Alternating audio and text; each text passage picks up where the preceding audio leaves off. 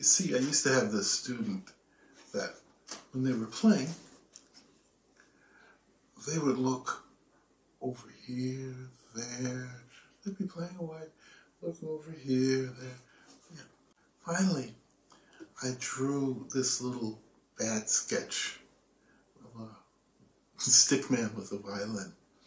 And I said, where does the sound come from? And he picture and he goes, here.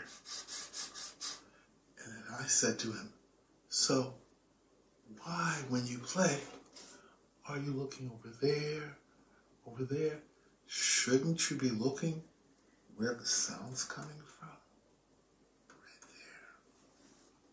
You know what? Worked. From then on, he was looking over there.